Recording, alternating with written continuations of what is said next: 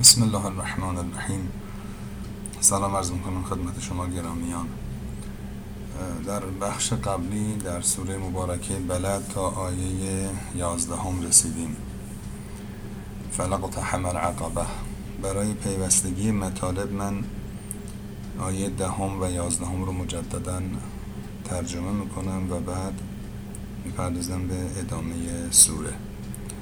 در آیه دهم میفرماید که و هدیناه نجدین یعنی ما این انسان رو آیا به دو راه به دو راه آشکار راهنمایی نکردیم که عرض شد در بحث گذشته که نجد به راهی گفته میشه که در ارتفاع قرار داره و از پایین به راحتی قابل تشخیصه.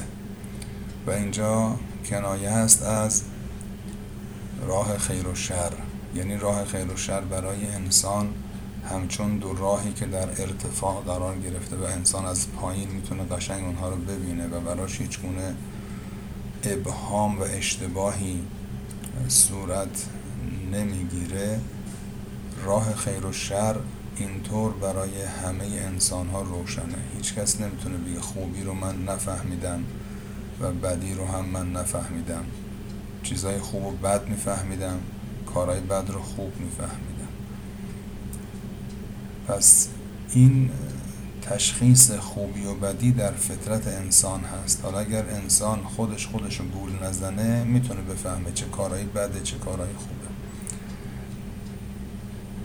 در آیه 11 میفرماید فلق تحمل عقبه عرض کردیم در گذشته که این آیه یعنی این انسان حالا دو راه روی بلندی روی کوه رو نشونش دادیم. خب رو کوه بالاخره گاهی وقتا پیچ و خمایی داره راه های صعب العبور داره گردنه داره. عقبه هم یعنی راه صعب العبور کوهستانی گردنه. فرماید حالا این آدم این انسان راه خیر رو تشخیص داده. تو راه خیر بعضی جاها رفتنش سخته. میگه این آدم وارد اون راه های سخت نشد وارد اون قسمت های دشوار این راه های خیر نشد. از اون گردنه ها عبور نکرد. تا اونجا رسید عقب نشینی کرد. فلا اقتحم العقبه. اقتحم یعنی وارد شد. فلا اقتحم یعنی وارد نشد. معمولا هم در جایی به کار می‌برن این کلمه رو که وارد شدنش با سختی و دشواری همراه باشه. یعنی این کلمه به معنی وارد شدنه اما برای اهل زبان نشان میده که داره جایی وارد میشه که خیلی با زحمت و دشواری بعد وارد بشه. فلق حمل عقبه. این آدم توی اون گردنه که رسید نرفت دیگه تو اون گردنه. بعد میفرمد و ما ادراک من عقبه. تو چه میدانی اون عقبه چیه؟ من راجع به چی دارم صحبت می‌کنم؟ بعد خود خدا میفرماید که فک و رقبه. یک آزاد کردن برده. خب در قدیم برده زیاد بوده. بعضی ها برده داشتن میخریدن میفروختن. یکی از اموری که اسلام به شدت بهش عنایت داشته این بود که کسی بیاد بری برده رو بخره پول بده این برده میشه برده اون مثل کسی که ماشین می‌خره. خب قیمت خیلی گذافی هم داشته. بعد این برده رو آزاد کنه بگه برو در راه خدا آزادی. خب اینجا یعنی از مال خودش داره چشم پوشی می‌کنه دیگه. برده ها در اون زمان ها به حساب امروز یک قرون دوزار که نبودن. مثل یه ماشین خیلی گرون قیمت مدل بالا ارزش داشتن. خب خیلی ها این کارو نمی‌کردن. اینجا که می‌رسیده سختش بوده پول بده در راه خدا. دیگه چی؟ حالا الان برده وجود نداره. الان چی کار بکنی میفرماید او اطعام فی یوم ذی مسغبه. دیگه چی؟ این گردنه صعب العبور که هر کسی خلاصه دل به دریا نمی‌زنه که پاش اونجا بذاره از اونجا رد شه بره عبور کنه. غذا دادن است به مردم نیازمند در روزگار گرسنگی. فی یوم ذی مسغبه. خب حالا به کی بده این غذا رو؟ یتیما ذا مقربه. به یک یتیمی از خیشاوندانش نزدیکانش ذا مقربه یعنی نزدیکان و خیشانش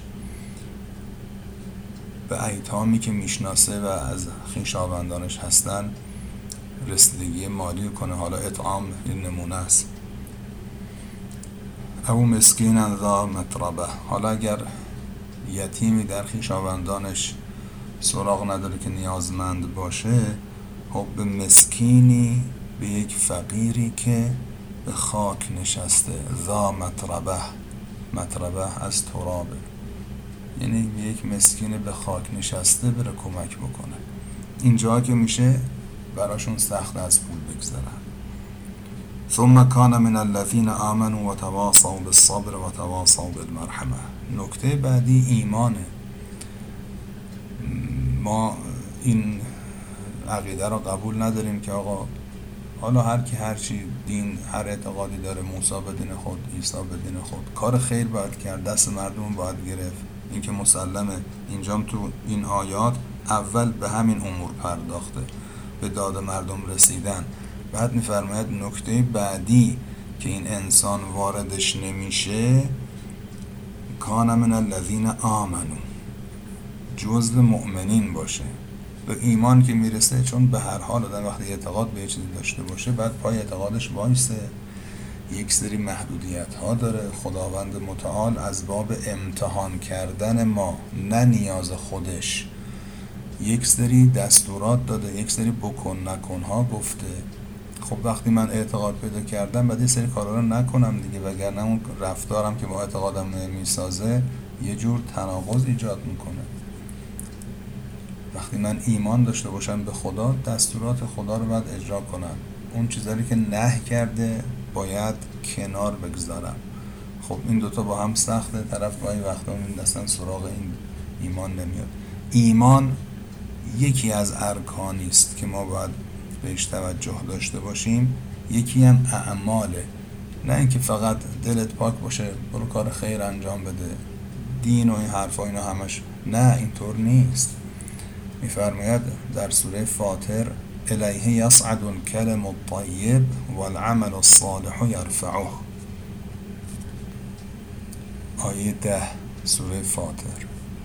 کلم طیب گفتار پاک. که ظاهرا اشاره است به اعتقاد درست. یصعد میره بالا. الیه یصعد الکلم الطیب.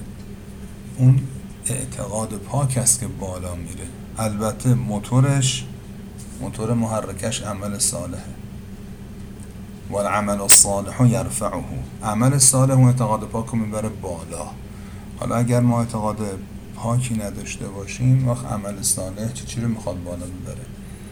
دو تا رکنه. تو قرآن همیشه گفته الذین آمنو و عمل الصالحات.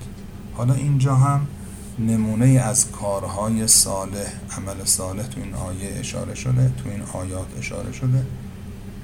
و بعد به خود ایمان پرداخته. ثم کان من الذین آمنو.